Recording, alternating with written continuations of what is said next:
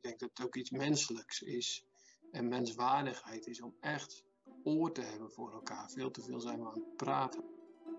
Maar dat we begrijpen wat voor boodschap God voor ons leven vandaag de dag heeft. En dat probeer ik dan te vertolken. Welkom bij Veel Werkplezier, de podcast. Een podcast waarin ik, Kirsten Schut, onderzoek doe naar werkend Nederland. Wat willen kinderen laten worden en waarom? Welke drijfveren hebben werknemers? En hoe blikken gepensioneerden terug op hun carrière? In deze aflevering ontvang ik Adriaan Teunissen. Hij is 42 jaar en woont samen met zijn vrouw en vier kinderen in Beekbergen. Daar werkt hij bij Dorpskerk Beekbergen als dominee. Welkom in de podcast, Adriaan. Leuk dat je er bent. Ja, dankjewel. Dank voor de uitnodiging, uh, Kirsten. We gaan meteen uh, de diepte in met de eerste vraag. Want wat is het doel van jouw werk als dominee zijnde? Nou, misschien moeten we dan eerst weten wat het werk een beetje inhoudt. Eigenlijk zijn er drie pijlers. Um, ik, uh, ik preek in de zondagse diensten. Hè, dan vertel ik vanuit de Bijbel over Gods bedoeling met ons leven. Um, en daarnaast kom ik ook uh, bij mensen thuis op bezoek in allerlei situaties om ja, met hen te praten over het leven en wat het met hen doet en wat het met hun geloof doet. Dat is het tweede. En het derde pijler is, is uh, onderwijs geven over het geloof. Aan jongeren bijvoorbeeld, maar ook aan volwassen gelovigen of aan mensen die met het geloof kennis maken. Uh, die drie pijlers. En eigenlijk gaat het in alle drie die dingen steeds om uh, mensen proberen te motiveren en te inspireren dat zij uh, oog krijgen of meer oog krijgen, erin groeien om te zien hoe God met hun leven te maken heeft.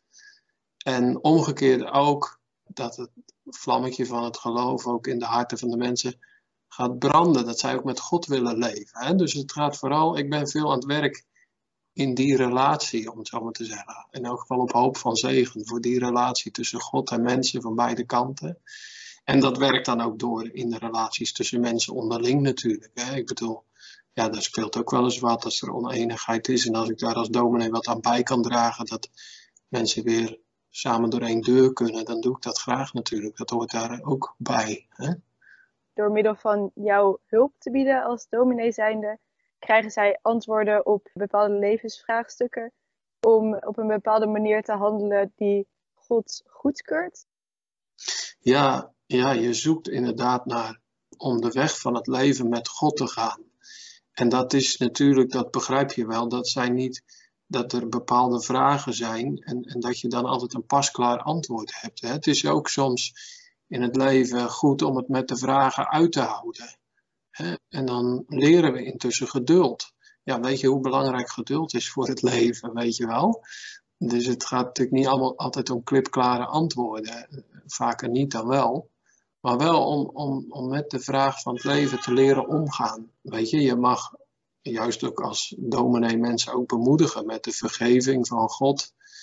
Um, zijn genade die ons steeds weer aanvaardt en, en, en weer op onze benen zet en roept om het goede te doen, om, om te leren ook van situaties en om ja, de, de beste weg te kiezen in het leven, zal ik maar zeggen. En dat gaat natuurlijk altijd met vallen en opstaan.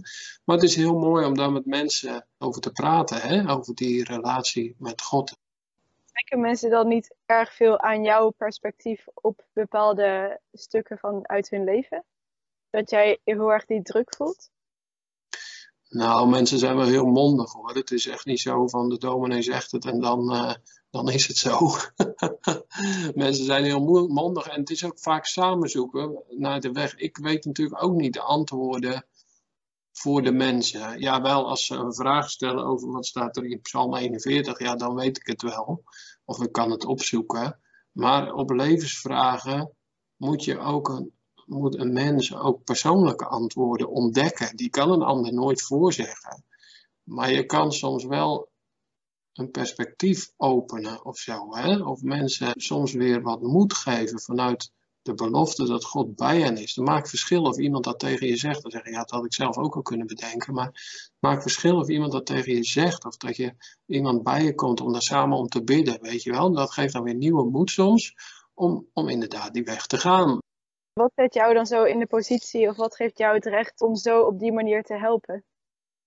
Nou, kijk, het is sowieso erg mooi wanneer we als mensen met elkaar meeleven. Ik denk dat het ook iets menselijks is en menswaardigheid is om echt oor te hebben voor elkaar. Veel te veel zijn we aan het praten, maar om eens echt naar een ander te luisteren, naar je vrienden of naar een collega, dat, dat is heel kostbaar.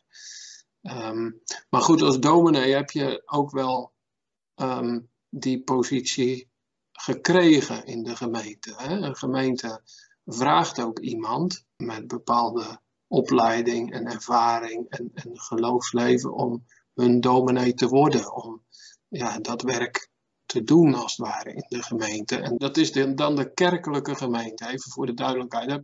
En daar doen ze dan ook graag een beroep op je als nood aan de man is, of ook bij bepaalde vreugde. Weet je, als er een kind geboren wordt of een huwelijk gesloten, dan word ik daar ook bij gevraagd. En dus er zijn ook hele leuke dingen. Hè? Dus niet alleen maar altijd hele zware onderwerpen of zo. En wat is dan vanuit de kerkelijke gemeente hetgeen wat zij zoeken in een dominee? Welke skills, welke vaardigheden uh, zijn goed om als dominee te hebben? Ja, dat is een goede vraag. Dat verschilt ook wel een beetje per gemeente. Maar nou ja, toen ik hier in Beekbergen gevraagd werd, eh, zeg maar 7,5, 8 jaar geleden, toen kreeg ik een profielschets van wat ze van een dominee verwachten. Hè? Wat voor soort mens zoeken ze dan?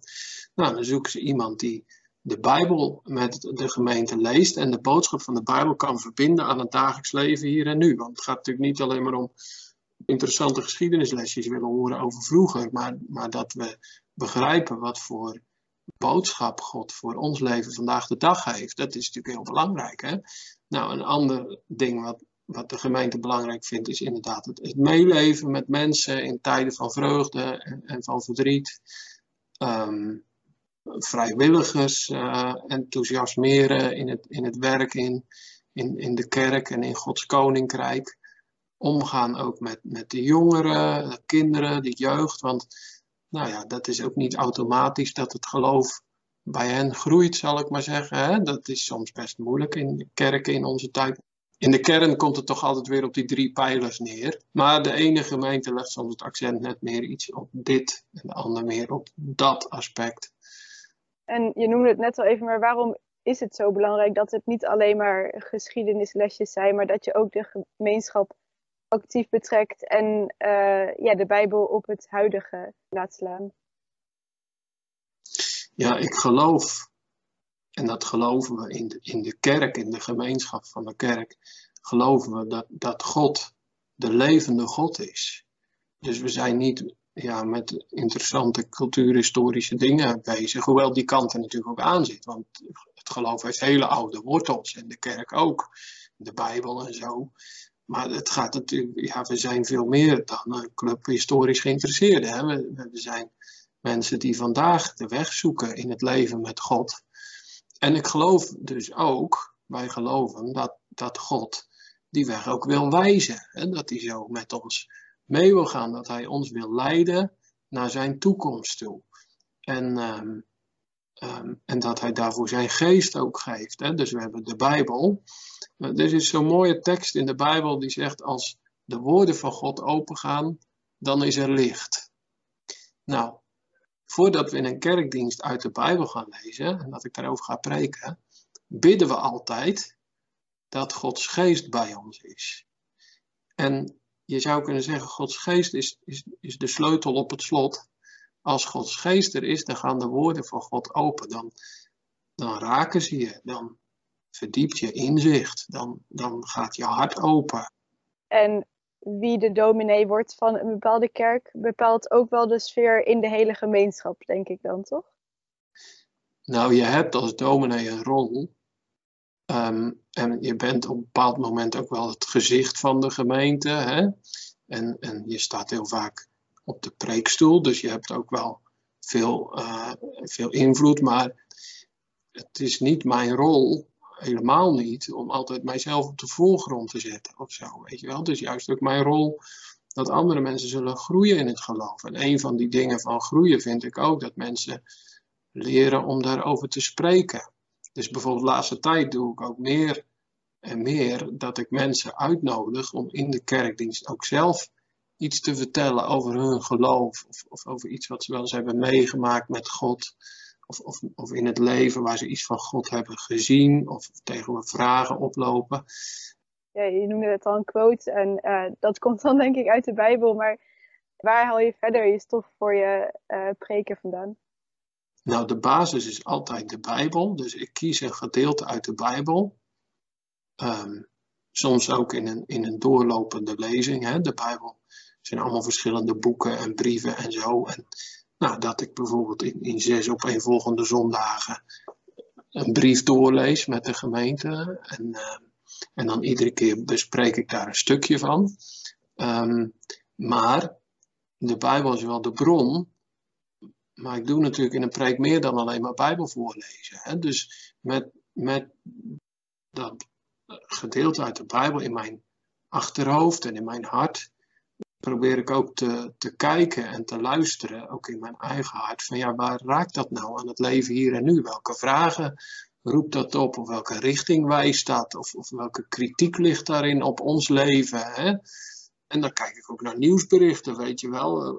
Opvallend vaak zijn er ook allerlei nieuwsberichten die, die daar ook aan raken, waar mensen ook tegen bepaalde vragen aanlopen. Of, of, of, of ontwikkelingen met, met klimaat bijvoorbeeld, weet je wel. En als God belooft dat hij de wereld nieuw zal maken en dat er een nieuwe schepping zal zijn. Ja, dan kun je niet om zoiets als een klimaatcrisis heen. Dan moet je toch de vraag stellen, hoe verhoudt zich dat dan tot elkaar, weet je wel? En wat heeft het ons dan te zeggen? Nou, dus daar ben je allemaal mee bezig en dan geloof ik hè, dat Gods woord ons in, in die richting wat wil meegeven. En dat probeer ik dan te vertolken. Het is een heel andere zienswijze, al helemaal als je als niet-christelijke hier naar luistert, denk ik. Je neemt dat perspectief, denk ik, dan mee in je hele leven, wat je dan dus overal toepast. Ja, dat klopt. Nee, tuurlijk. Dat begrijp ik goed. Als mensen niet met het geloof vertrouwd zijn, dan zeg ik natuurlijk een heleboel heel onbekende dingen nu. Maar het geloof geeft heel veel rijkdom in het leven om, om ergens naar te kijken. En dat is niet alleen maar altijd een aai over je bol, maar dat is natuurlijk ook best heel kritisch. Ik denk dat we ook heel kritisch naar onszelf moeten zijn. In onze westerse wereld hebben we door alle industrieën rijkdom op rijkdom opgestapeld. Um, maar intussen de schepping uitgeput en, en het klimaat van slag. Dus aan ons ook wel heel duidelijk dan een opdracht van nou, wat ga je er nou aan doen dan? Hè? Maar het geloof leert mij ook te zien dat wij mensen niet altijd zo goed ons best doen. Dus of ik nou heel veel verwachting heb van alle VN-doelen en zo en klimaatrapporten, ook daar zit in de uitvoering ook altijd weer bij dat rijken rijker worden en dat egoïsme ermee op de loop gaat en noem maar op. Dus ik geloof niet dat we samen het paradijs kunnen maken, maar, maar uiteindelijk dat dat God belooft dat hij de schepping nieuw zal maken. En dat wil niet zeggen dat ik dan dus met mijn armen over elkaar zit en me nergens meer iets van aantrek. Hè? Maar in mijn inzet heb ik ook nuchterheid dat ik denk, ja, maar het kwaad en kwade machten zijn ook gewoon reëel aanwezig. Dus daar wil ik me niet op verkijken. Maar toch wel met een soort vertrouwen dat, dat God er uiteindelijk voor zal zorgen. En dat zit allemaal in de kern in het verhaal van Jezus. Want Jezus is aan het kruis gestorven. Nou, dan denk je doder dan dat kan het niet. Hij was ook begraven. Maar dan vertelt um, de Bijbel vanuit ooggetuigen dat God hem op de derde dag weer levend heeft gemaakt. God kan een nieuw begin maken. Um, waar het voor ons mensen doodloopt. En die kern in, in, in, in Jezus, dat is eigenlijk de lens van het geloof. Als je niet goed kan zien, zet je een bril op. Um, nou, ik zet heel graag de bril op van Gods trouw aan Jezus. En dan probeer ik van daaruit naar de wereld te kijken. En dan denk ik, ja, zelfs als het met menselijke dingen een beetje doodloopt. Dat geeft dan niet dat excuus om dan dus niks te doen. Nee, maar... dat inspireert je juist om op een niet krampachtige manier goed te doen. Eigenlijk denk ik dat het zo is dat de hoop op God mijn hart ontspanning geeft om lief te hebben. Waar krijg je het meest energie van in jouw werk? Als je ziet hoe Gods licht gaat schijnen voor mensen, als iets van het geloof open gaat, het vlammetje van het geloof branden, brandend wordt in het hart van mensen, dat vind ik ontzettend mooi. Als dat uitstraalt naar buiten toe, als je echt in contact bent met mensen, soms ook op heel moeilijke momenten van ziekte of, of van overlijden, soms ook heel vreugdevolle momenten van geboorte of huwelijk. En het licht van het geloof en van Gods goedheid schijnt daar doorheen, dat is heel mooi. Ja. Kun jij je een leven voorstellen zonder God? Ja en nee. Ja, ik kan me dat voorstellen, omdat ik um, soms ook wel eens twijfelmomenten heb, vragen heb. Kijk, in onze samenleving lijkt soms een beetje een beeld te hangen, een geest te hangen van, ach, God bestaat niet, dat is iets van vroeger. Ja, dat hangt niet in de samenleving, maar dat is dan toch zo'n soort gedachte die je zoveel tegenkomt in televisieprogramma's, in boeken, in, in, in, in het leven, noem maar op. Dat doet ook iets aan je, hè? dat knaagt soms, dat, dat ik ook wel vragen of twijfels heb soms. Ehm, en daarmee ga ik in het gebed. Ik heb gelukkig manieren aangereikt gekregen om daarmee om te gaan. En ik, ik, zing daarover en ik praat daarover met andere gelovigen die dat ook wel eens hebben. En, en dan raak je toch ja, ook wel weer bevestigd in het vertrouwen in het geloof dat God er wel is. Hij laat ook wel eens ja, tekenen zien van zijn aanwezigheid, dat het vertrouwen gevoed wordt. Hè? Maar aan de andere kant, vanuit het geloof gezien, kan ik het me ook weer niet voorstellen. Want God is overal, weet je. Hij is de schepper van mijn leven. Ehm, en niet alleen van dat van mij, maar van alle mensen van deze aarde. Hij is de schepper van, van goedheid, van schoonheid, van, van liefde, van gunning. Weet je, vanuit die blikrichting gezien is hij overal mooie woorden zijn dat. Gezien de tijd wil ik hier ook graag mee afsluiten, Adriaan. Dankjewel voor het interview. Graag gedaan. Dat was Adriaan Teunissen over zijn werk als dominee. Nu kondigde ik altijd de podcastgast voor volgende week aan. Tot nu, want dit was de laatste aflevering met een podcastgast. Volgende week wordt de twintigste en laatste aflevering gepubliceerd. Daarin hoor je het resultaat van mijn onderzoek naar werkend Nederland. Leuk dat je luisterde en voor deze week veel werkplezier.